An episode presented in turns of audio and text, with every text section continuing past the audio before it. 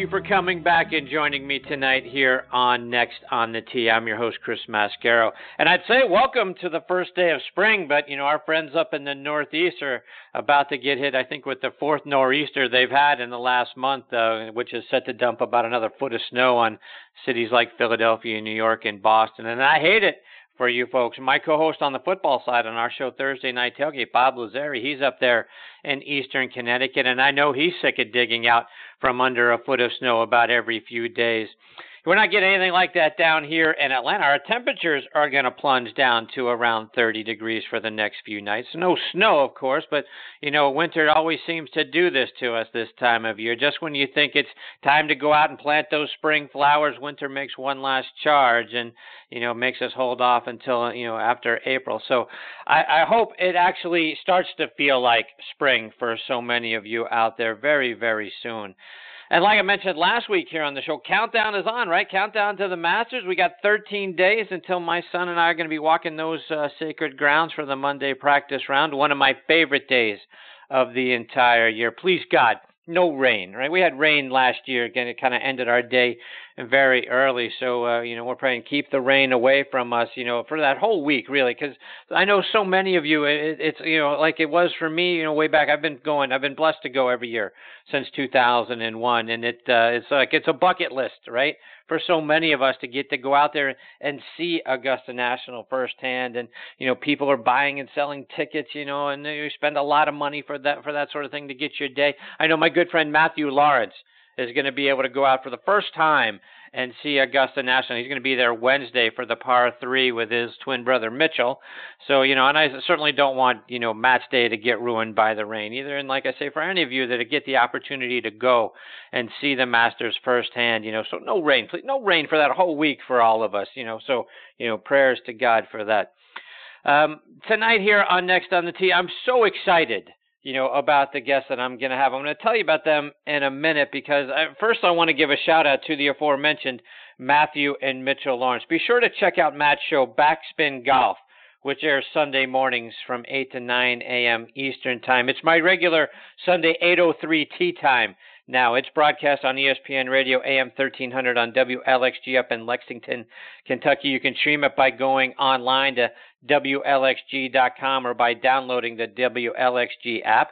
Matthew also hosts a drive time show from 4 to 7 p.m. Eastern Time that blows away any drive time show in the country. I listen daily on my drive home here in Atlanta. I, again, download the WLXG app. I tune in on my smartphone. You can do the same. His four minute older twin brother, Mitch, also does a great golf show that marries golf and travel. It's called Talking Golf Getaways, which you can find on golfnewsnet.com or over on Audio Boom.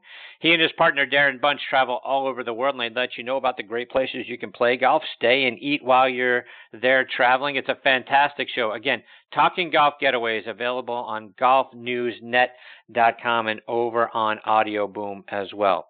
And like I say, very excited about tonight's Next on the Tee Show. Three more great guests that I'm looking forward to sharing with you, including two of my favorite players from the 80s, 90s, 2000s, and out on the Champions Tour. First up, I'm going to get a return visit from four time winner on tour, Donnie Hammond. Donnie won the 1986 Bob Hope Classic. We know that tournament today as the Career Builder Challenge. He beat a who's who list of PGA Tour greats in that tournament. We'll talk about that. Uh, we'll also get his thoughts, you know, like I say, with the Masters coming up, and uh, get his memories from being out there and playing at Augusta National. Also, want to get Donnie's opinion of bifurcation. Right? Should should the tour have its own set of golf balls, if you will, or regulations, you know, around what that golf ball should do, and you know, dialing it back, and while the rest of us continue to play with what's available to us, you know, out on the market. Uh, so we'll talk about that and a whole lot more when Donnie joins me here in just a few minutes. Following him, I'm going to get a return visit from another great player out on the Champions Tour, and that's Olin Browne. Olin is playing very well this year. Had a tie for fifth a couple of weeks ago. Also want to get his thoughts on the golf ball issue and his memories as well, being out at Augusta National. But also want to talk about Olin, his win at the 1998 Hartford Open by chipping in from 40 feet off the green to beat Larry Mize. Right? How ironic, right? A chip in to beat Larry Mize, who won that way when he won his uh, 1987 Masters. So we'll talk about that with Olin when he joins me about a half an hour from now. And then we're going to round out tonight's show with a return visit from Eric Meeks. Eric won the 1988 U.S. Amateur in dominating fashion. He won seven and six over Danny Yates, a guy who he would team later with at the World Amateur Championships over in Sweden and on the 1989 Walker Cup team as well plus his experiences uh, playing at the 1989 Masters, and uh, so much more to get into with Eric. He's had a, a, wonderful amateur career, so looking forward to catching up with Eric uh, a little bit later on in this hour. So, folks, more great stories coming your way tonight on this edition of Next on the Tee. Thank you so much for tuning in and taking the journey with me here over the next hour. And as you know, we are sponsored by the French Lick Resort. Let's hear a word from our friend Steve Rondinero about what they have going on up there this spring. Play legendary golf at French Lick Resort, the only place in the country where you can play courses by two Hall of Fame designers on the same property. Our Pete Dye and Donald Ross courses offer two very different challenges. Experience them both and save with our Hall of Fame package.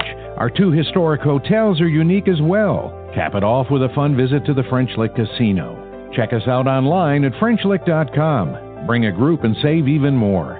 Play legendary golf this season at French Lick Resort. Yeah, folks, be sure to go online to FrenchLick.com to see for yourself how great a place it really is and to book your stay as well. And folks, have you heard me talking about ClubHub sensors over the last several months? It's the best portable shot tracking and swing analysis golf device out there on the market. Other shot trackers tell you what happened. ClubHub tells you what happened and why. Take the progress that you make on the practice tee directly to your rounds with the only device of its kind that can go on the course with you. I have Club Hub sensors on all of my clubs. They screw right into the tops of your grips. And I can tell you, since I put the Club Hub sensors on my clubs, I've learned more about my swing and all the data surrounding it than I've learned over the 40 years I've been playing the game.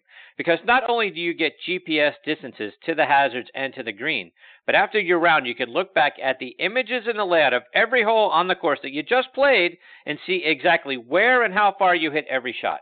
And no other GPS tool on the market captures that and lets you go back and review your round the way the ClubHub app does. It's available for Androids or iPhones, and the app keeps track of your swing speed of every club in your bag, your tempo, angle of attack, plus a 3D view of your swing as well. And again, no other rangefinder can do all of that for you. Go over to clubhubgolf.com and order your set of ClubHub sensors today and enter the coupon code NEXT to get 10% off on all products at checkout.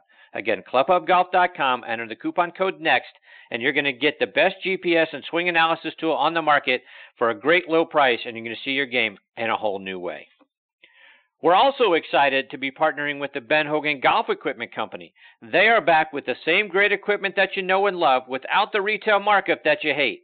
You can now buy premium Ben Hogan irons, wedges, utility irons, hybrids, and bags directly from the factory that, uh, that your wallet is really going to appreciate. Visit them online at benhogangolf.com or give them a call at 844 53 Hogan. That's 844 534 6426 to learn more and order your set today. Please also check out our friends at the Bobby Jones Apparel Company by going online to bobbyjones.com. Their spring collection has arrived the shift in seasons is an opportunity to change things up layer upon layer. They've added some great details, fresh colors, new additions with genuine, enduring character. They make style easy for you. You can find coordinated outfits in a variety of colors and options by going online and seeing them at bobbyjones.com. And folks, as you know, we've been partnering with Russ Holden and the great folks over at Caddy for a Cure for a while now. And one of the mu- most unique opportunities in the world of professional golf is available to you through Caddy for a Cure. Spend a day inside the ropes with one of the world's best players as their caddy. It's a fantastic way to have the time of your life while supporting our wounded service members and Fanconi anemia. You're going to get to walk side by side with your tour player experiencing professional golf as an insider. In addition to the amazing experience you're going to have, you're going to get a fantastic gift package from Caddy for a Cure, including Under Armour logoed apparel and an eyewear package, a tour grade caddy bib suitable for autographs and framing, a tin cup ball marking gift, chef's cut real jerky, and professional photographs from your day. They got a spot open right now to caddy for Bryson DeChambeau over at the Hilton Head uh, tournament right after the Masters. So go online to caddyforacure.com. That's C A D D Y F O R a C U R E, caddyforacure.com to learn more. All right, now back in making his sixth appearance with me on the French Lick Resort guest line is Donnie Hammond. Let me remind you a little bit about Donnie's background. He is from Frederick, Maryland, which is in the northern part of Maryland near the Virginia and West Virginia border. Played his college or his college golf, I should say, at Jacksonville University, where he was a four-year letterman. As a sophomore, he finished seventh in the 1977 Sun Belt Championship. As a senior, he came back and won it by six strokes. He would go on to lead Jacksonville University to two Sun Belt Conference championships. He's a charter member of the Jacksonville University Sports Hall of Fame. Donnie earned his tour card by medaling at the 1982 PGA Tour qualifying tournament at TPC Sawgrass and get this, winning it by a record 14 strokes, folks. He played on the PGA Tour from 1983 to 1998. He won twice on the regular tour at the 1986 Bob Hope Chrysler Classic and the 1989 Texas Open, where he came within one stroke of the all time scoring record, having shot rounds of 65, 64, 65, 64 at Oak Hill. He won once on what was then the Buy.com tour, now the Web.com tour at the 2000 Lakeland Classic. Donnie also won the 1982 Florida Open. Over the course of his career, he's had 46 top 10 finishes, and he's made the cut 70% of the time that he's teed it up. His birthday is coming up on April the 1st, and I am honored that he is back with me tonight here on Next on the Tee. Hey, Donnie, happy birthday a little early, my friend. How are you? Thank you. Yeah, Chris, coming up. The old odometer's getting ready to click over one more time, it looks like. so, Donnie, and I hope you don't mind me saying, you're going to be 61. I'll be 53 on April 19th, so we're both Aries, whatever for whatever that is worth. But Donnie, does it does it bother you? Did did 60 bother you? 50 didn't bother me. I don't know about 60. Does it bother you?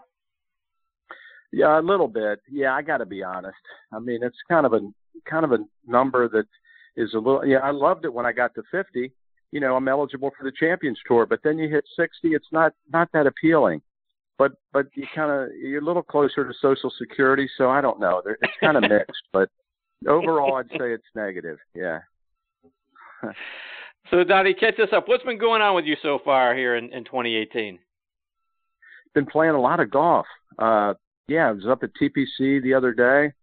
Uh, that your club hub, I need to get some of those because I was le- I left a couple clubs out there. Leonard Thompson was playing right behind me, and I was sitting in the bar having a glass of wine, and he brings up my sand wedge that I left on the 18th hole. He was playing right behind us, so I got to get some of those just for club location, actually, not for shots or anything, but just playing a lot of golf, teaching teaching a little bit of golf, and uh, actually since Tiger came back, I've been watching a lot of golf, and it's uh, it's been pretty exciting.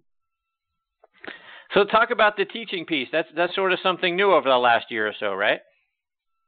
Yeah, it is. Um, I, I work at a club in Orlando, Alaqua Country Club. It's in the north side of town. As the membership director, uh, started teaching about a year ago, and it's it's become pretty fun. I have uh, I have some good junior golfers, and I'm teaching some of the members. And you know, it kind of reinforces what what you've been working on for years. A lot of the things come back to you, and so it's actually helped my game. So, you know, being able to help some of the youngsters, some of the members, and then you know maybe swing the club a little better myself. So it's been a it's been a good uh, synergy with the teaching. And and when you're and when you're spending time, whether it's with the junior players or, or the members there, talk about your style. Is are are you a, a look and a feel guy? Are you a TrackMan guy? Do you mix the mix the two? What's your style of teaching? I mean, I like I like to use all the technology that's out there right now, whether it's you know, help fit fit uh, the folks with the right uh, weight shaft, the flex. Uh, you know, if they're hooking it, you can flatten the irons a little bit. I like um, I like using you know the technology to to help the players improve.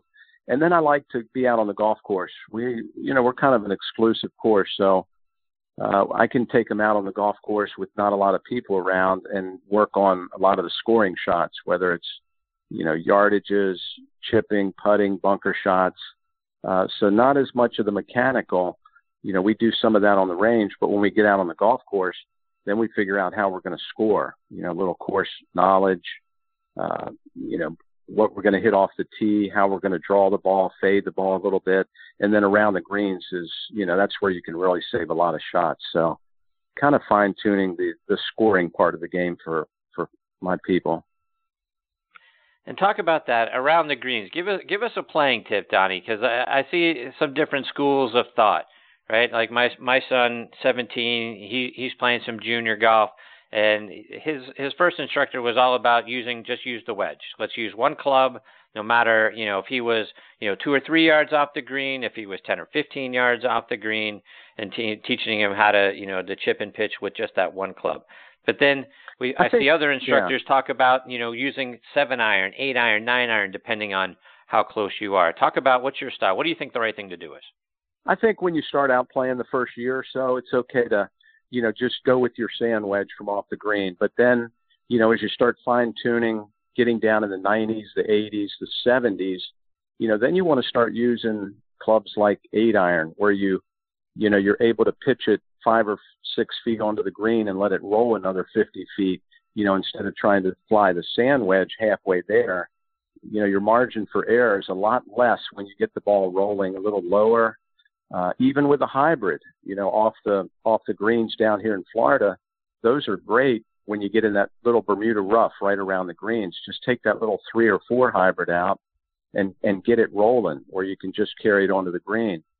But the biggest mistake that I've seen in the last 25 years with amateurs is when they get in the bunker, they don't open the face enough. You know, they come in there, they might have a 60 degree sand wedge, but that's where they have it. They have it right there level at 60 degrees. You have to open that up and, you know, 75 degrees, just kind of open it up almost as much as you can because then you can take a full swing, take a little bit of sand, and and be able to your margin of error is very low when, when you're able to take a full swing. You uh, you know you you splash the ball out almost like you imagine maybe that it's a ping pong ball in the uh, in the bunker. So you have to really take a full swing and splash it out, and you can do that when you open the face. But uh, I don't see that a whole lot when I'm playing pro ams, uh, and that's that's probably the number one uh, tip I can give uh, amateurs. Donnie, I want to talk a little bit about the mental side of the game. We talk about that a lot here on this show. And I think we saw Tiger talk about just, you know, just this past weekend at the Arnold Palmer about not committing to the shot, right? He, he coming down the stretch, he wasn't committed to the driver and uh and put himself out, you know, OB and it really cost himself the opportunity to continue his charge late on Sunday. But talk about, you know, coming coming to whatever whatever you decide to do the importance of committing to that shot so that you can try to execute it and not decel when uh, which obviously gets so many of, of we amateurs in trouble. I mean, it starts, Chris, with picking out your target. That's that's very important. If you're going to hit a little five yard draw, you know the pins in the back left. You pick out a target. Try to pick out something, you know, like a part of a bush or a leaf or even a tee that's you know a little bit ahead of you that's on that line and really commit to starting the ball on that line with that little draw. And then you just, uh, you know, you have to you take your practice swing or you go through your routine. And, and that's another important thing is try to keep that as consistent as you can. Like when you're hitting balls on the range, be aware of what is my routine? How many times do I waggle? How many times do I look up? Uh, and get that consistent so that you can, uh, you know you can be doing the same especially over shots where you have to hit over water or you know tight uh, tight hole locations is to get the routine and then you just have to let it go. You just have to commit to the shot. That's your best chance actually for hitting a good shot is just to you have to let it go and not try to steer it. I mean you know you get on the first tee at the club there and you got some people watching you try to steer it. Good things usually don't happen but at least you have a chance when you take a good full swing and have that target in mind where you want to start it. And let's just take that last example one step further, Donnie. When you do step to the first tee and there are people around you, whether it's, you know, just the, the next foursome, you know, in line for their tee time, or you might be playing in a tournament and, you know, everyone is sort of backed up, you know, waiting for people to get off on number one. How do you not let you know, the choke, you know, come in? How do you not let that big bite of the apple get you and just relax, yeah. tee it up, and let it go and get off the first tee? It's hard to do. I, I, I mean, I was 10, 15 years.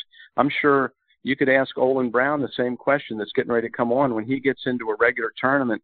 You know, if he's 57, 58 years old, he's still going to get those, you know, those butterflies on the first tee, and it's it's just hard to get away from. It's kind of like they say, you know, if you're not nervous, then you're not in the right mindset.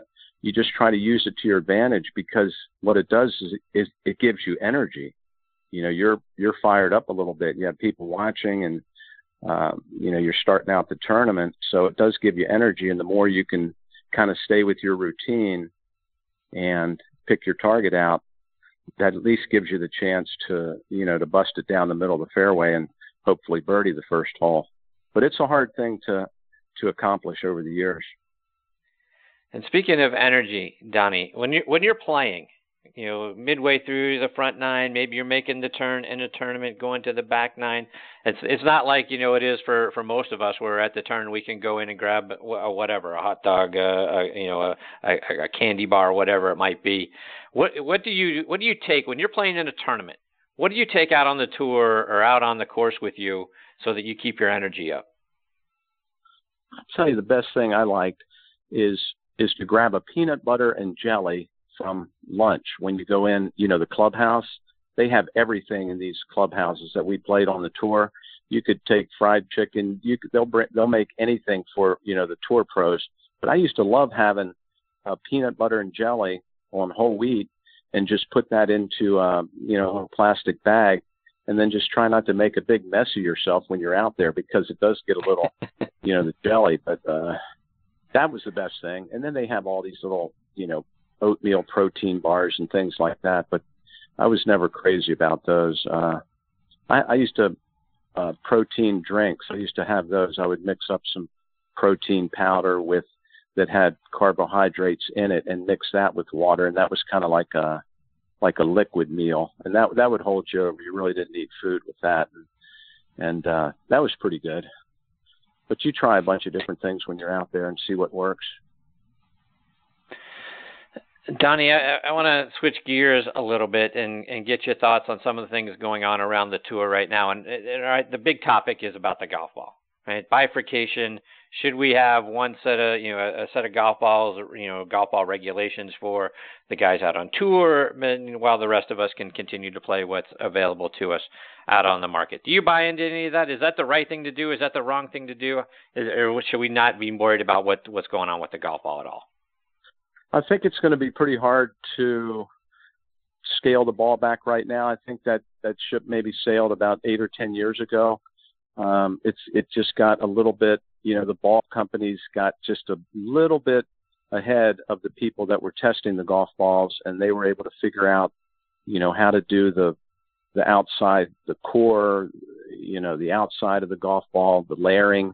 They, you know, they they're just experts at it, and you know, I think it would be a good thing if you know there were limits on the PGA Tour ball. That would make it a lot simpler than trying to do it game wide where you did it, you know, for for all the amateur players. I don't think that that's a good idea at all.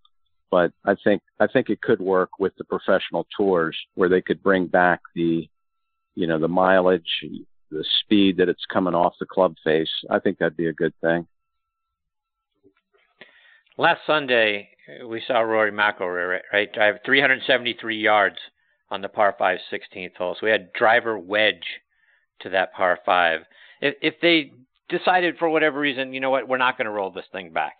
Should they be doing something to the golf courses to make it, you know, fairways more narrow, grow the rough a little higher, change the conditions a little bit, make make scoring a little more difficult to do if they decide not to do anything with the equipment? I mean, a hole like 16 at Bay Hill, you yeah, driver sand wedge. I mean that that that was crazy. I was watching that on TV. We were at a little birthday party, and I couldn't believe it. I thought he must have laid up. They said, no, this is second shot. I'm watching. Uh, I think what you could do on holes like that is just bring the fairway in a couple yards on each side. Uh, you know, you could have the rough a little higher, but you know, we have a lot of tournaments where the rough uh, is high and the guys still, you know, shoot 16 under for the week. You know, like up at East Lake in Atlanta, you know, a couple years ago they would have the rough up, but the guys were driving it 100 yards from the hole and still, you know, they could still get sand wedge on it. So, um, you could firm, you know, firm the fairways up a little bit. You know, when they chase out and roll into the rough, then you're not going to be able to, you know, get get the spin on the ball and be able to control it like you can, you know, when you hit it out there 320. So it's tricky. The guys, you know, the guys are hitting it further right now than they used to. We're, the guys are swinging harder, and they're and they're hitting it for a lot further. So it's uh it's going to be tough. Donnie, looking ahead a couple of weeks, we have the Masters coming up here on the calendar. Do you remember the first time you drove up Magnolia Lane and played the course? Yeah, I do. Yeah, 86. Um, beautiful. I think the weather was really nice the first three days or so. And I think I mentioned on your show before, I got to play nine holes with Arnold on Tuesday. And that was just the highlight of the week for me, the highlight of, you know, of Augusta National for me. Uh, and then I was in contention that week uh, for the tournament. So it's just whether you go there as a player or as a fan, or even if you're working up there, uh, you know, as a volunteer, it's it's just a fantastic place to be, and especially if you catch the good weather. I'm hoping you get some really good weather up there this week, and uh, maybe redeem yourself on the weather. On what day are you going? Wednesday? I'm going Monday. Monday. Okay. All right. I think I may go Saturday. I like watching. I I like. Uh, I have a qualifier up there on Monday after the tournament in Atlanta for the Champions Tour, so I like to go a day or two before that so I can get my practice round and I think I'll be out there Saturday. So it's uh it's really exciting though. It's you know, it's golf course is so beautiful and you kind of miss it after not being there, you know, for a few years. Donnie, what was it like trying to learn how to putt those greens the first time. I got to imagine that's one of the hardest sets of greens to understand, figure out, understand what the break is, speed, top to back, you know, top to front, side to side. What was it like the first time trying to figure them out? Well, luckily I had a I had a really good caddy up there um, that had been around the course several years. He had caddied in the tournament uh, before that, Sonny Clifton, and uh, he was excellent around there. That helped a lot on some of the reads because I was way off on, you know, the first couple days where I was hoping to hit the ball and then Sonny would come in and say, "Whoa, we got to go, you know, this way." But uh, you know, the speed is hard to get used to. I ha- I had a putt putt right near my house in Orlando. Th- these were the old putt putts that were kind of flat, and I would go there in the evening the week before and hit these 20 footers that were actually they were quicker putts than than I even had at Augusta. So, I mean, I, I went up there for an hour and a half at night and just putted uh, at these putt putts, and some of them were breaking, and that kind of helped a lot because when I got up there, it was I was a little bit used to the you know the speed of uh, of putts, but they're the greens. If you hit a seven or eight footer and you get it on line, it's going to go in the hole. It's it's not going to hit a spike mark or do something crazy. That that's the good thing. You can hit 10 or 15 footers and four feet from the hole, you know, you, you're seeing it break toward the hole, you know it's going to go in, and that's uh, that makes it a little easier. Donnie, talk about the 12th hole. You know, we we hear it's the you know the hardest little hole in golf. What makes number 12 so difficult to figure out? Well, the wind. You know, you get there, and you and you're coming down the 11th fairway, and you're already starting to check the wind a little bit for 12. But it's something about that little valley area down there that, you know, the winds are going in one direction, going up 13. They're heading down on 12 and they're going a little bit the other direction up on 11. It's just, it's never set. It's almost like when you're standing over the shot, you have to adjust a little bit right before you pull it back. It, it's changed, you know, within 10 seconds or so. And that's kind of hard to adjust to when you have water all up the front of the green, shrubbery in the back, bunkers, and a very narrow green, you know, to hit to with the distance. So it's it's just a demanding shot. You know, if you you know let it leak a little right, you're probably going to make at least five. So uh, it's just a big adjustment. And once again, you have to hit it when you're ready and and you have a good idea on the wind and then you just have to make the best swing you can and hope you uh, hope you're going to the putter after the tee shot. And that hole seems to clearly be in Jordan Spieth's head. You know, we all know about the disaster he made a couple of years ago. He put another ball in the water in the fourth round last year. How do you mentally get past something like that? Sometimes, guys, you know, it takes years before you get over something like that. He's he'll be thinking about that for sure. You know, he could take a little bit more of a conservative route to the left, you know, over the years we've seen a lot of guys make double from that back left bunker or you know, back in those bushes in the back. If you catch it a little a little long and a little left, you can make five just as easy from there. So um I think uh I think he's get gotten a lot of experience the last two or three years there, and he's probably going to do a lot better this year. Um, but that's a tough thing to get over. It's just a really tough hole, and um, anything can happen there. You you know you make a two there, and you feel like you're stealing uh, walking off that green.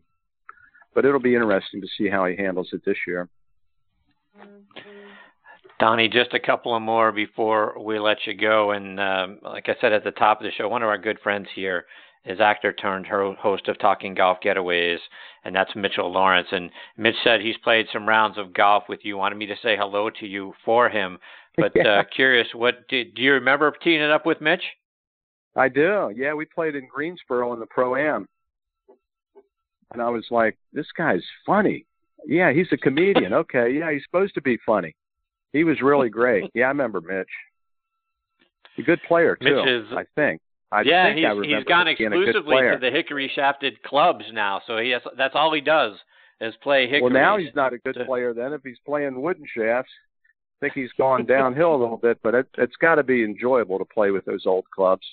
But Mitch was great. Yeah, I remember running into Mitch um, a few years after that out on the tour. He was a big golf fan and you could tell he loved the game, and he was he was great to be around.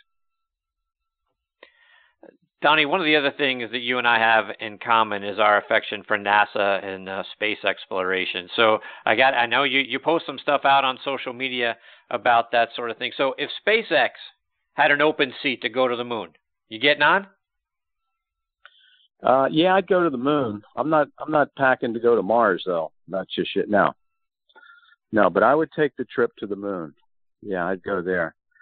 But yeah, I, I I'm just missed you. in the qualifier uh, down in Boca. I missed in playoff for the uh, the first qualifier of the year, and um and the SpaceX launch, the the big one, the heavy Falcon Heavy, was launching like in 20 minutes. I'm driving up the turnpike. I have my iPad streaming on SpaceX.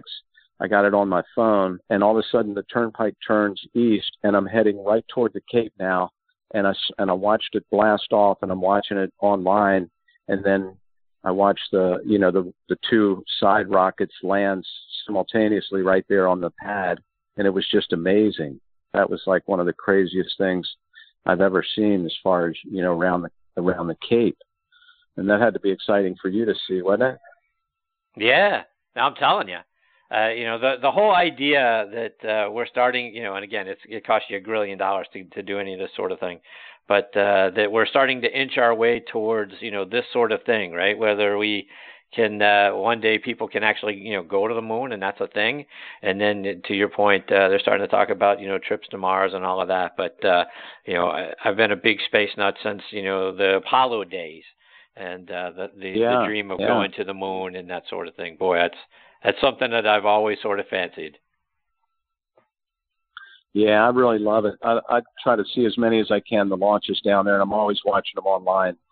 Um, it's fantastic. It's in the last year and a half or so. It's uh, you know they've really perfected those you know reusable rockets, and uh, it's pretty thrilling to watch.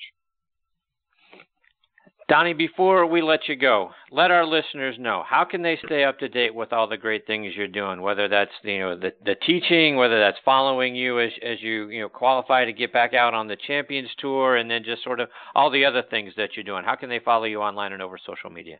Yeah, Twitter, Twitter at uh, Donnie Hammond, and then uh, DonnieHammond.com. I'm I'm starting to do little schools down here. If you're traveling to Orlando and you want to come down for a half a day or a day um, you know, I can take you out on the course and we can teach and play some play a round or two and I do that. And that's on the you know my contact information is on donniehammond.com, so they could um, they could do that. Yeah, I love to see well, Donnie, some thank- folks come. Donnie, thank you so much for taking time out of your night uh, to come back and be a part of the show. I always have such a great time when you're able to join me. I appreciate your time tonight, and hopefully we get the opportunity to catch up with you again real soon. I hope so. Have fun at the Masters, and thanks for having me on, Chris. All right, Donnie. You do the same. All the best to you and your family. We'll catch up soon, my friend. Thanks. Bye bye. See you, Donnie. That's the great Donnie Hammond. And again, DonnieHammond.com and uh, check him out at Donnie Hammond uh, on Twitter. He does a lot of great stuff, and uh, the space stuff is something that uh, that I certainly share with him and look forward to catching up with Donnie, hopefully again here real soon. All right, before I get to my next guest, Olin Browne, I want to give a shout out to a few of our sponsors. First, folks, you've heard me talking about ClubHub sensors over the last several months. It is the best portable shot tracking and swing analysis golf device out on the market. Other shot trackers tell you what happened. ClubHub tells you what happened and why. Take the progress that you make on the practice tee directly to your rounds with the only device of its kind that can go on the course with you. I have club hub sensors on all of my clubs. They screw right into the tops of your grips. And I can tell you, since I put the club hub sensors on my clubs, I've learned more about my swing and all the data surrounding it than I've learned over the 40 years I've been playing the game. Because not only do you get GPS distances to the hazards and the green, but after your round, you can look back at the images and the layout of every hole on the course that you just played and see exactly where and how far you hit every shot. No other GPS tool on the market can capture that and let you go back and review your round the way the ClubHub app does. It's available for Androids or iPhones, and the app keeps track of your swing speed of every club in your bag, your tempo, your angle of attack, plus you get a 3D view of your swing as well. And no other rangefinder can do all that for you. Go over to clubhubgolf.com and order your set of ClubHub sensors today and enter the coupon code NEXT and get 10% off of all products at checkout. Again, clubhubgolf.com, enter the coupon code NEXT, and you're going to get the best GPS and swing analysis tool on the market at a great low price, and you're going to see your game in a whole new way. Also, want to remind you about our friends over at Par Bar. Energy and focus on the course are essential, whether you're playing, you know, on the tour, in your club championship, or just your weekend four ball with your buddies. Par Bar is the nutrition, golfer's nutritional bar that can help you with both of those things, energy and focus. Eat some before you get to the first tee and the rest every three holes until you're finished, and you're going to play with more energy and focus to win. Par Bar was developed by a lifelong golfer and a food scientist to help all golfers play their best. Go online to parbargolf.com and order yours today. And folks, this segment of the show is sponsored by our friends over at the PGA Tour Superstore. This segment of the show is brought to you by the PGA Tour Superstore. See why golfers everywhere are proud to call PGA Tour Superstore their golf pro shop.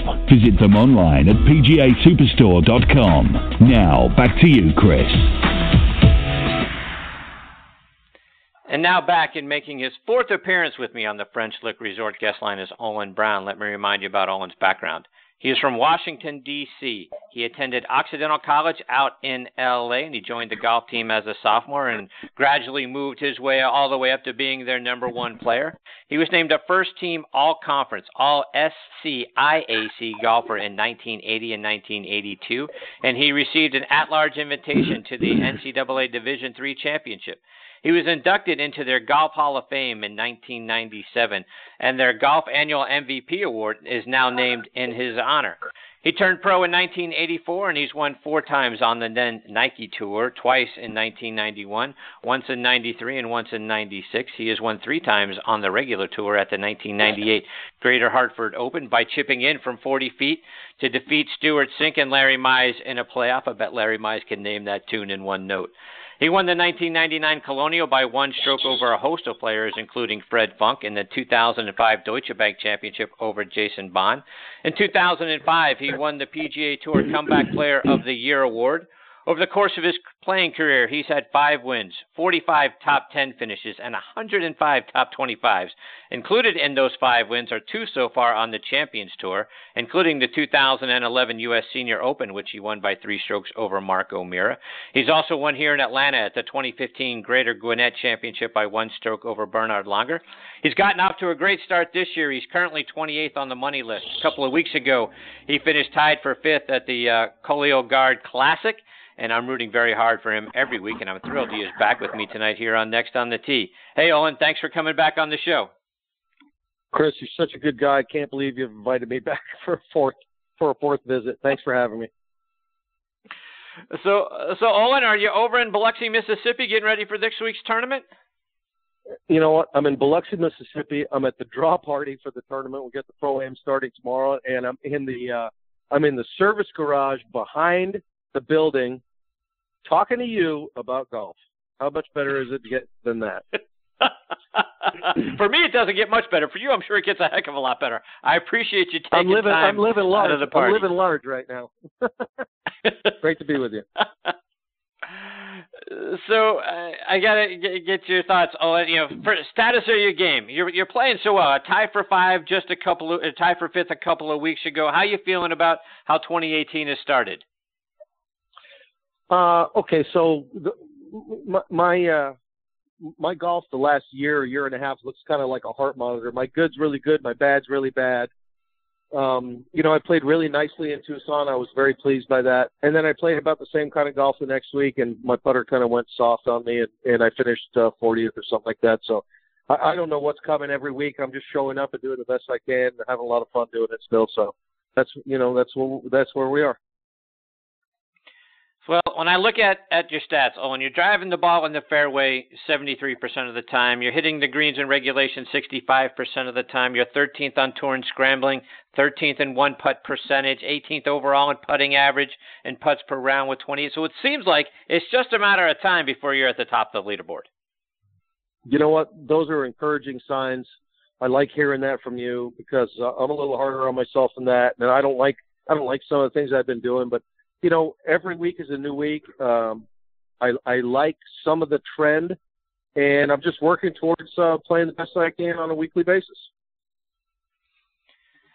Oh, and we're uh, just talking with Donnie Hammond. We're a couple of weeks shy of this year's Masters tournament. I read that you know two of the greatest thrills that you've had in golf were you know being a part of the 2008 Ryder Cup team and and playing in the Masters. And and there was an article in the Augusta Chronicle back in 2006 that quoted you as saying that playing in the Masters was the only thing I've done or seen in golf that ever surpassed my expectations. Is that really the case? Well, that and being a part of the Ryder Cup team in 2008, those are the two things that exceeded. Look, you you know you play you play really good golf. Here's how it breaks down for me. I play great. I happen to win a tournament. It's great. People pat you on the back. You know, you put the money in the bank. Uh, you, get, you get a few more house payments out of the deal. But the reality of it is, is that you know after after that tournament's over, you're on to the next week, and people are trying to beat your brains in, and it doesn't. There's no staying power in that, right? There's no last to it. Um, you know, I guess if you look backward and you see in retrospect some of the things that that maybe those things have some legs, but the reality of it is, is that for me, the things that resonated that have resonated the most are uh, playing in the Masters because to an American player, I think that's the pinnacle of golf. Now, I think the Open Championship also is one of those kinds of things that is, you know, kind of his, an historical and kind of uh, uh, special type of thing. But the Masters is such a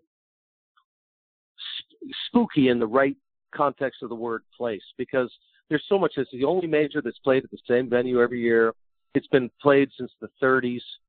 It's got the who's who as champions on it, and I, I think that that a, a rookie could go there and play and never have to play a practice round and know exactly what he's up against because we've all been watching it for so long we've all been invested in so long. I mean, every single person knows where he was in 1986 when Jack made that ridiculous run and won the tournament.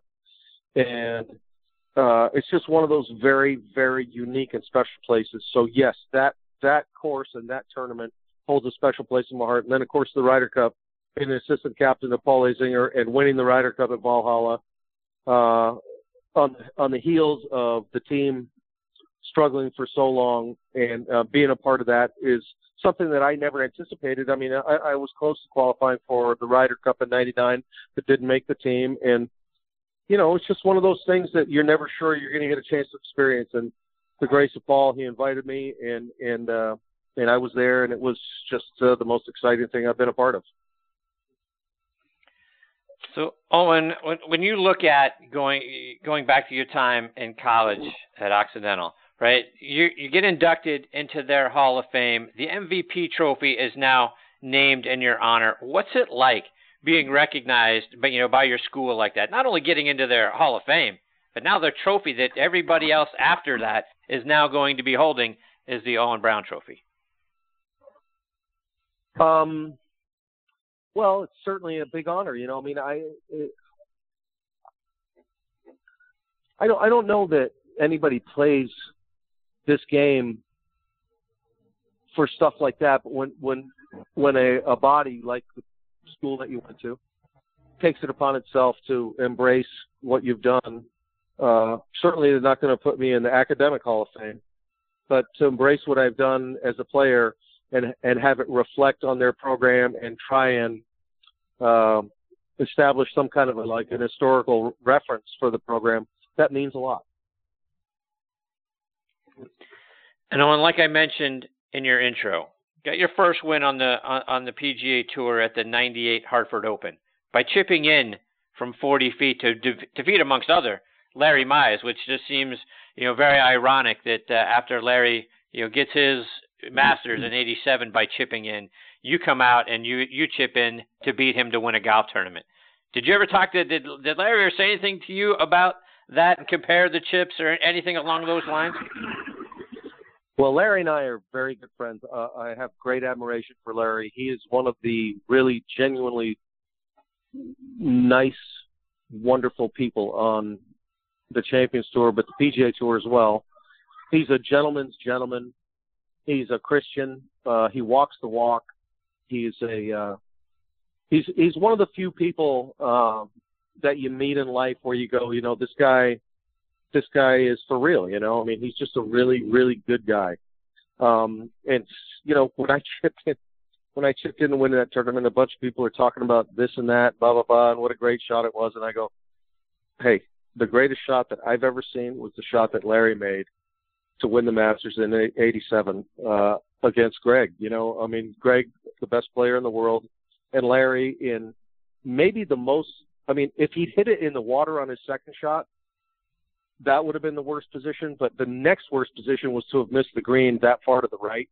And then hometown hero cans it. You know, the most maybe the most improbable shot I've ever seen uh televised. Now, you know, Gene Sarazen when he when he made his double eagle there or whatever. But that wasn't the you know the the uh that wasn't the walk off either, right? When Larry made that shot, uh I mean it's it's an inexplicable experience for especially for a homie for him to have done that, um, you know, that's his that's his legacy in golf. All the great things that he's done, all the stuff that he's that he's done, you know, to help other people, and all the golf that he's played, the great golf that he's played. That is the one shot for which he'll always be remembered. Olin, just a couple more before we let you get back to the to the party. You, 2011, you're out on the Champions Tour. Now you bring home a major, right? You win the 2011 U.S. Senior Open at Inverness talk about winning a major. Not only winning a major, you know, in the style that you did, but you outdistance a field, you know, of, of you know legends, obviously, right? The Mark O'Mearas and Calcavecchia and, and Hale Irwin, Bernhard Langer, all near the top of the leaderboard. Talk about what it was like coming down the stretch, trying to you know beat those guys.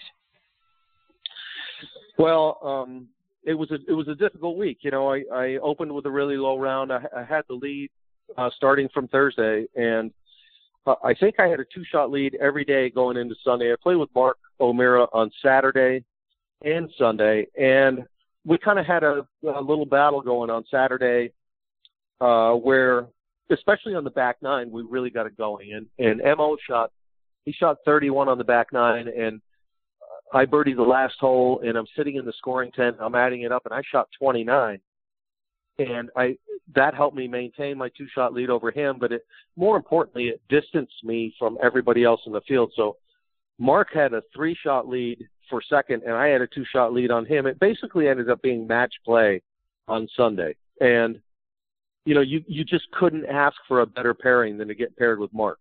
He's uh first of all we're we like fishing. We talk about that. We go fishing together. He's one of those kind of guys that's really easy to get along with. He's not uh you know, he's out there to play his best golf. But the first guy, you know, to meet me when I made my putt on the on the final hole was Mo. He walked right to it before he did even putted out. Gave me a handshake and a hug, and um, it was a, an experience that I'll never forget, and uh, certainly be paired with him the last 36 holes. I think was was a real benefit because he's such a class act, such a great player. And and you drained a bomb for birdie on the last hole. You know, you end up winning by three, but that's got to be a huge thrill to cap it off that way. Well, uh, you know, uh, everybody asked me how that week went, and it was just a, it's a phenomenal week. It was almost an out of body experience.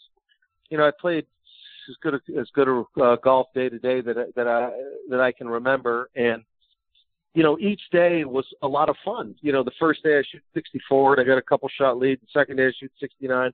I maintain that. I'm playing with Mo. We shoot those ridiculous scores on the back nine. I maintain my lead. Everybody asked me how much fun was it. It goes, the first three days were a blast. Sunday was awful. You know, I mean, you know, got a, th- a two forty-five or three o'clock tea time. You know, go to sleep. You wake up at two thirty in the morning. You can't sleep anymore. You know, you get the stress level building, the anxiety, the whole thing. You know, f- the amount of time that I had between the time I woke up and couldn't fall back to sleep to the time I hit my first tee shot was almost a full day anyway. You know, it was twelve hours, and uh, and then to get out on the golf course and uh, actually on the driving range and hit my first shot, a lot of that tension left my body, and I was able to play pretty solid golf. I had one one bogey and one birdie um, that last round. Of my only bogey was a three putt, and the truth is, is that uh, once I settled into the round, I think I hit my last uh, 11 or 12 greens in every fairway uh, from about the seventh or eighth hole to the house. So, you know, it was one of those great weeks for me um, and to be a U.S. Senior Open champion. That's going to be a big deal for a long time for me. Oh, and are you coming here to Atlanta next month to play in the Mitsubishi Electric Classic up at uh, Sugarloaf? You know I am, and uh, I love that golf course. I love being in Atlanta. The golf course has been a part of the PGA Tour and the PGA Tour champions for a long time. Uh, it's springtime in the South. It's just a beautiful time of year, year to be up there. Greg Norman designed Sugarloaf. It's really a great golf course. And uh, Mitsubishi has stepped up, and they're a big sponsor. You know, they sponsor the tournament in Hawaii, and they they sponsor that tournament there in Atlanta. And it's great to have them part of our tour. And uh, I can't wait to be up there in uh, in about a month. Yeah, and I look forward to, to seeing you there. Before I let you go, I just want to throw one other thing. My father, um, and his playing partner Mike Wells, good friends, uh, uh, when we were living in Memphis and uh, were members at Stonebridge, remembers playing a round of golf with you. You're 19 years old, and uh, you were up there to play a tournament, and you played a practice round at Stonebridge, and he's uh, he's followed your career ever since. I just wanted to throw that in, and let you know that uh, he's a big fan of yours. You know what? Uh, anybody who's related to you, I'm a big fan of as well. And uh, tell them thank you so much. And uh, you know what? It's a great game. This game of golf. It brings you to meeting a lot of different people, takes you to a lot of different places, and uh, it's a journey that while you know you sit around and daydream about things, you can't imagine the reality of it. And it's uh, you know we're all really blessed and gifted to be part of part of golf and PGA Tour golf and this great game that brings us so many great places. Uh, you're fantastic, Olin. Let our listeners know how can they follow you, stay up to date with all the great things you're doing, whether it's online or it's over social media. Yeah, so uh, I got a Twitter account. It's Olin Browne. I like uh, I like getting into things on on Twitter. It's a lot of fun. Uh, there's it's a great source of uh, information. There's a lot going on. There's a lot to be talking about. Uh, there's certainly a, a lot of topics that people broach on Twitter, and uh, so that's how you can find me. And you know what? Be a question I'll I'll try and follow up. And you're a great disc jockey as well, by the way. So kudos to you. well, thanks. Yeah, I post I post a song every day. My daughter is in uh, in the music business. She's a singer songwriter, and I was trying to figure out a way to kind of promote her product. So I said, you know what I'm going to do? I'm gonna, I'm going to post a song every day and welcome everybody to the new day with a song. And then I slip one of her songs in there too, and it gets her a little publicity, and it's a lot of fun. So follow her on alexanderbrown.com as well. Alexander AlexanderBrownMusic.com. Well, thank you so much for taking time out of your busy night and stepping into the closet to, to take our take our call and be a part of the show. You're fantastic, my friend. I really appreciate you. Chris, it's great being with you. It's always great talking to you. I love your show. I love listening to your guests, and look forward to being invited back again for number five. There you go. Take care, Olin. Good luck. We look forward to catching up with you again real soon. All right, brother. Be well. See ya. Be sure to follow Olin Browne. I'm looking forward to having him up here in Atlanta in a couple of weeks. In between now and then, we are certainly huge Olin Browne fans in our family. All right, I've got our next guest, Eric Meeks, hanging on the line. We're going to get to Eric after this real quick station ID. You're listening to Next on the Tee, heard around the world on great sites like TuneIn and Podbean. Hear your favorite PGA and LPGA legends, pros, and top instructors sharing their stories, insights, and tips to lower your scores every week here on Next on the Tee. Now, back to you, Chris. And now back with me on the French Lick Resort guest line is Eric Meeks. Let me remind you about Eric's background. He is from San Bernardino, California, played his college golf at the University of Arizona and was a third team All American in 1988. While he was there, he won twice during the 1987 season at the Golf World Invitational and at the William H. Tucker Intercollegiate Tournament. He helped Arizona to the number one ranking in 1988, which was a banner year for Eric because he won the 1988 U.S. Amateur over Danny Yates, 7 and 6. After winning the first four holes in the morning round of the 36 hole final, went on to shoot 65, one of the best rounds ever in a U.S. amateur. He defeated two-time amateur champion Jay Sigel in the Friday round to advance to the uh, advance to the finals, and he also beat, uh, defeated David Toms of LSU in the semis. On top of earning an invitation to the 1989 Masters with his win, he also played in the Walker Cup matches that that year, which was played up here in Atlanta at Petrie, Peachtree Golf Club. He turned pro and played on what was then the Nike Tour, now the Web.com Tour, and had a couple of runner up finishes at the 2001 Siouxland Open and the 2002 Price Cutter Charity Championship. He also played on the Asian Tour and finished eighth on their Order of Merit in 1999.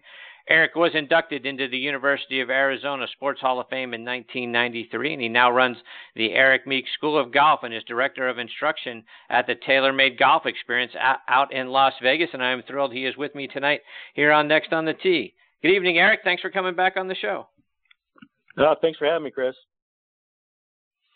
So, Eric, I, I want to start by going all the way back to your time at the University of Arizona. And Eric, I had Ted Purdy on the show with me a couple of weeks ago, and I know Ted was a few years after you at Arizona. But you know, by chance, have you had an opportunity to play or talk with Ted over the years? Oh yeah, I played with Ted a bunch over the years um, on the nationwide tour, on the uh, over in Asia, um, also over uh, uh, just various various tournaments in the U.S. But uh, I haven't spoke to him recently, but um, you know, he's a friend of mine. He's a great player. Played for uh, just after me at the University of Arizona, but um, really nice guy. I like Ted a lot. And Eric, you and Jim Furyk were together at the University of Arizona. Talk about what it was like playing alongside a young Jim Furyk. So Jim Furyk actually came in right after when I came. I was a senior, and then Furyk came in. So um, you know, I wasn't able to play with him on the team, but uh, I heard a lot, a lot of the guys I played with on the team were teammates of his, and so um, very competitive guy. And so one of the main things with, with Jim Furyk, uh, he has a unique golf swing, and he didn't play very well his senior year in college, but it just goes to show how disciplined he is, how tough mentally he is, because he stuck with it, and then had the, you know, he's having his career, uh, his professional's career has been amazing, and so uh, usually when guys start getting it going sideways, they'll they'll make uh, you know swing changes and they'll lose their confidence. Not Jim Furyk, you know. So that it just shows you how I think his greatest asset is the way um, his confidence and the way he thinks of the, his game. So uh, he did he didn't uh, go look for a big swing change when it wasn't going his way his senior year in college. And Eric, for folks who aren't aware about the great players that the University of Arizona has produced, on top of you and Ted Purdy and, and Jim Furyk, you got Dan Poole, Don Pooley, Ricky Barnes, Rory Sabbatini, Robert Gamez, Mike Springer, and Jason Gore, just to name a few. And, and Eric, so I have to imagine the alumni golf tournament has to be a lot of fun and pretty darn competitive too. Oh yeah, and so a lot of a lot of great players throughout the last you know 30 years, um, even longer than that actually. Just, uh, our coach LaRose was there for a long time. I think about 34 years he was there. Um, you know, it was great weather down in Tucson, uh, a lot of great golf courses. So I think that's what attracted a lot of the players. And then when the team became, you know, one of the top teams in the country, I think it really attracted. Uh, it was easier to get the recruits. But when we have a chance to see each other, it's uh, you know, there's a lot of a lot of really good players there. Uh, it's always nice to see see the guys. Uh, you know, and so there's been so many guys that play that won on tour and then one you know one majors. So um, any ch- time you get to get back to see the guys at the at the fundraiser, it's it's always great to see the guys. So and some some guys are still playing playing well. So fun to watch. And Eric, you were a part of the 1989 Walker Cup team, along with your teammate Robert Gamez, plus Danny Yates, who you mm-hmm. beat in the in the amateur, and Phil Mickelson was on that team too. And I read an account of that event that Jay Sigel wrote, which was heartbreaking because you guys were mm-hmm. all but out of it heading into the last day into the singles matches mm-hmm. on Sundays, and you guys virtually had to run the table in order to win the event. And Jay was playing in the last event, uh, the last match of the mm-hmm. day, and of the eight earlier matches, you, you guys practically won them all. You, you you won six, you have two, and Jay was winning in his match, kind of coming down to the last couple of holes, and then he he had some bad luck and and, and you know played poorly probably over the last two or three holes, and end up having his match, which allowed Britain to win. But an exciting Walker Cup match. What do you remember about being a part of it? Yeah, that was uh, that was an experience. First of all, Peachtree Golf or Country Club is just an incredible golf course. Uh, I played the singles match against the uh, British amateur champ uh, Stephen Dodd, and I just remember teeing off the first hole, par four, dogleg right, and the whole fairway was lined with people. So a young amateur, there's a lot of nerves there. So um, and I knocked, knocked it down the middle, knocked it on the green, had about a 40 footer, made my first putt, made the putt for birdie, and the crowd just went crazy. So that really got me going. Um, and I got three up in the match. I had a two footer to go four up and I missed the two footer. So I was three up through nine, and then um, just he played well on the backside, made a few mistakes, and it came down the last couple of holes for me. And I knew it was tight. I knew we needed that match, and uh, I ended up having to make a seven footer to tie on the 17th hole, and then um, he had about a two footer on the last hole that I, which I gave to him just uh, for sportsmanship, but we ended up having the match. Uh, it came down to Jay in the last match. He he was right there. I think he lost the last two holes. It was tough to take. Uh, we almost almost came back in that, um, but you know we gave it our all. Looking back on it, it was a it was a great experience to play with some of those guys. At the time, I didn't know Phil was going to go on to, to do what he did in the game, and then uh, a couple other guys. Robert Gamez, my teammate, won a couple times on tour. Uh, Jay Sigel had a, an incredible amateur career, but to be paired to be on that team was a very special special moment and then i just had a chance to uh, speak with our captain fred ridley a few weeks ago it was nice to see him after all that time uh, so you know some i'll never forget for sure Eric, as, as, I've been talking with, with Donnie Hammond earlier tonight, and just just finishing up with Olin Browne, we're a couple of weeks away here mm-hmm. from from the Masters. As the '88 amateur champion, you got into the 89 Masters. And last time we discussed how the thought of, you know, being in the Masters started to creep into your head, you know, when you were in that last match in the 88 Amateur because you had such a large lead.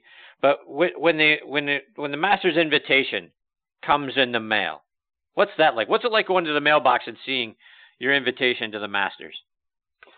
Yeah, it's special because you know everybody when you're a young uh, you know amateur golfer, that's what you dream of playing in, at Augusta. And so, and you, one day you hope to win there, but just just getting there is very important. Uh, it's very difficult to qualify for that tournament, and so uh, at the time I was I just turned 24. I know that's old in today's you know a lot of young golfers out there, but um, it was uh, it was an accomplishment that I actually achieved faster than I thought that I would. You know, so uh, I was excited about it. We had uh, had maybe 20 friends and family good tickets to go and watch. Uh, got out there um, way early, basically. Went out a couple times before the tournament, but then also I think I arrived on Friday before. But I want to get used to the greens and just to be able to play the practice rounds and then uh, you know, go and basically hit chip shots from where Larry Mize chipped in. Um, you know, things like that. Walking up 18, uh, watch it on TV so many years. It, it was very special. Uh, and the greens are extremely uh, tricky out there, and, and so the tournament really doesn't start until you get on those greens. And I think that I had my coach Rick LaRose caddy for me um, from the U of A, and he did a great job. But looking back, I think I should have taken a uh, local caddy because the greens are so subtle, I, so much slope on them that the, the breaks you just can't see. So it's really very important to uh, maybe have a local caddy, a guy who knows how those greens break. So I think it would have saved me a lot of shots. But uh, very special uh, to go back uh, or to play, and then you know always I always thought that I would be back. Well, multiple you know try and maybe one day win the Masters. Um, it didn't work out that way, but that's what was my thinking at the time. I played one time, so um, you know looking back on it to, to make that tournament, um, it was uh, special. Did you get to stay in the crow's nest? Uh, so I didn't stay in the crow's nest. I actually stayed. We we rented a house. I wanted to be able to get off site. Uh, just so many people on site, and uh, you know, just during the practice rounds and then into the tournament, I wanted to be able to get away from the golf course. Looking back on it, I probably should have stayed in the crow's nest as an amateur. I think you know that's an opportunity to go and um, you know stay with other amateurs in the in the tournament, get to know them. Uh, you know, it's probably some something I, I should have done, but you know, I didn't do it. But um, there's a reason for it. But I've heard a lot of good things. You know, people staying at the, at the crow's nest and uh, the camaraderie basically between the other amateurs. You know, so yeah, I didn't didn't do that. Were you paired in the tournament with uh, the reigning U.S. O- or the U.S. Open champion at the time was Curtis Strange, and the Open champion was Seve Ballesteros? Were you paired with those two? Uh, no, that was in the U.S. Open uh, after the Masters. So I was paired with Sandy Lyle, and so Tucson, and uh, that was neat. You know, Sandy won a few years be- before uh, we played, and then it, it was very nice to play with him. He didn't play, he didn't wasn't quite on his game, but still incredible to play with a former champion.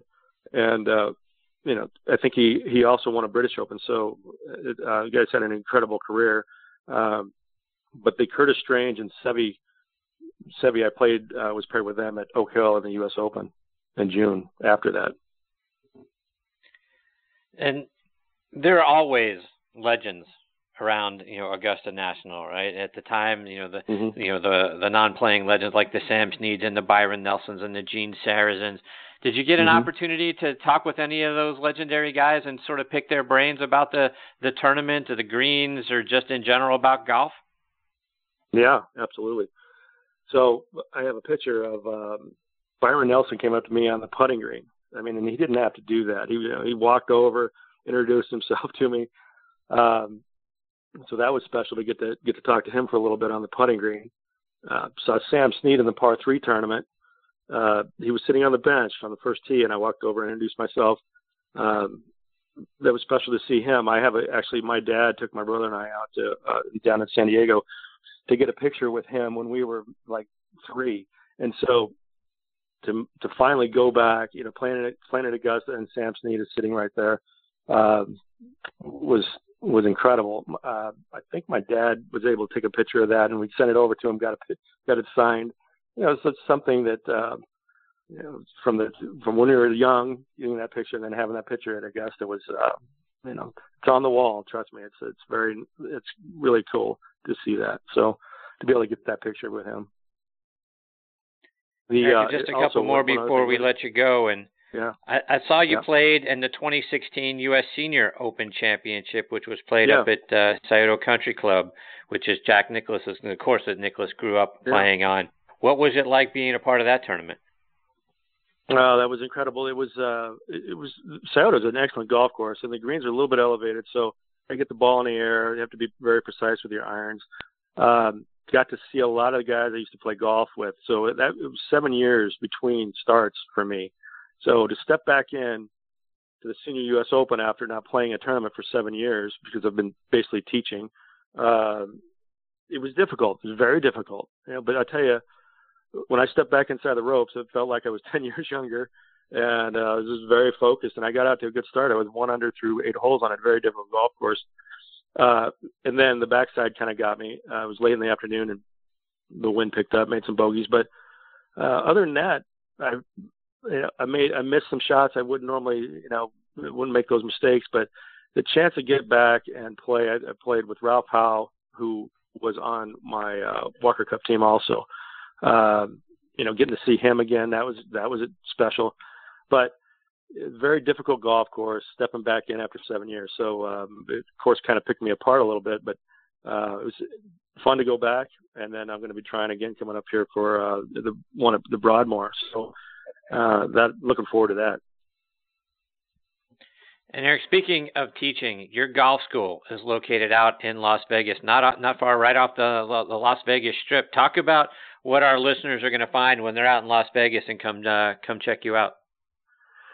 Yeah, so it's right off the Las Vegas Strip, about down from uh, five minutes from all the major hotels, and so it's a 42 acre nine hole course with lights and with a driving uh, mat and two grass tees, and so uh, it's a great location to have a golf school. And so um, I teach adults, and it's fun. Definitely, you know, there's so much information out there. I try and keep it simple. Too much stuff on. Usually, when I see people, they have like three, four, five, six things on their mind. Try and simplify it just to get it down to one or two.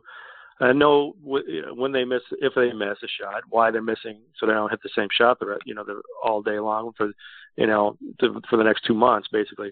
So uh, it, you know, it's basically it's it's, uh, and then I have a, an excellent uh, junior program, and that's really where I specialize, getting the kids uh, through junior golf and into high school golf and then college golf, and then uh, having a chance to play college golf, getting a scholarship, and so uh, it's been a lot of fun. I tell you, it's a lot of fun, but uh, I've learned a lot over over the years of uh, playing professional golf, amateur golf, and professional golf. So it's it's kind of nice to be able to pass it on to my students. Eric, remind our listeners how can they stay up to date with all the great things that you're doing, whether it's online about what you're doing as a teacher or over social media as well. Yeah, it's uh, you know basically on my, on my website. All the information's there. Kind of keep a blog on there, and uh, you know recent photos of how, how the kids are do- students are doing, and um, so it's ericmeeksgolf.com is where you'd go for that. But um, that's where the the latest information is. Well, Eric, thank you so much for taking time out of your night to come back and be a part of the show. Always learn a lot about you know your career and the, and the things that you've done, plus about the game when uh, we get the honor of having you on the show. I hope you'll come back and join me again soon. Absolutely, thank you, Chris. Great being here and uh, great show. Ah, thank you, Eric. Take care. All the best to you and your family. We'll catch up soon. Okay, sure. Okay. Bye. That's Eric Meeks, and again, ericmeeksgolf.com is his site, and uh, you can follow him on uh, Twitter at Eric Meeks Golf as well. All right, folks, it is time for us to start to put a bow on this episode of Next on the Tee. But you know what? We like to close up shop every week by reminding you about the great things going on at the Salute Military Golf Association and the work that Jim Estes and his team are doing.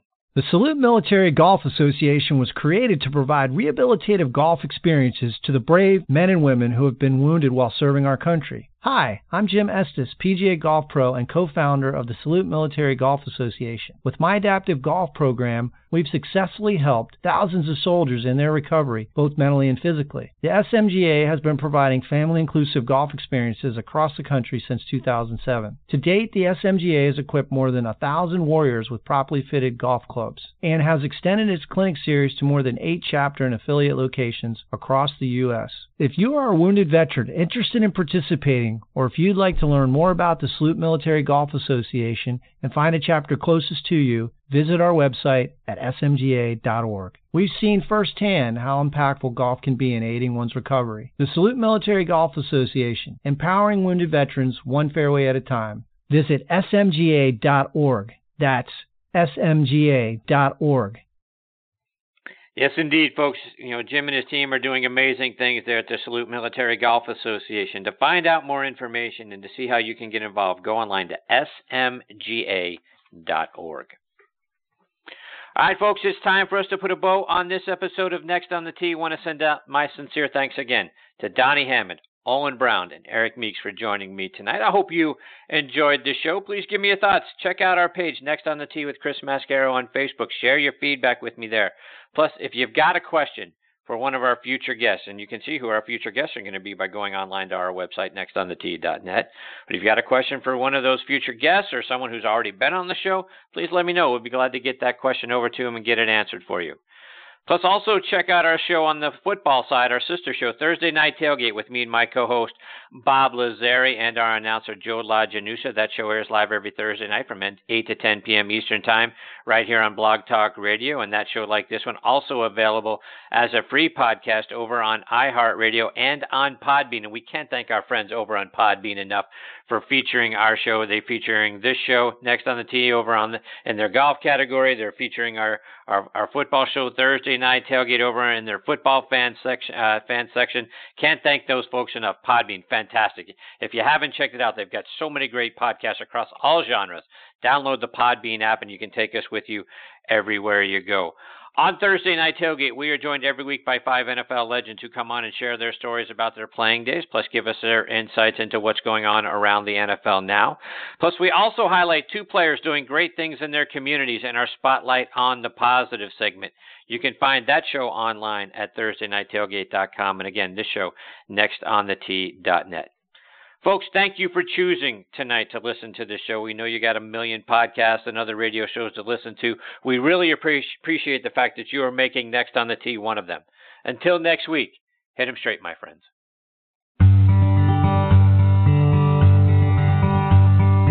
You've been listening to Next on the Tee with Chris Mascaro, where PGA and LPGA pros and top instructors and media members tell their stories.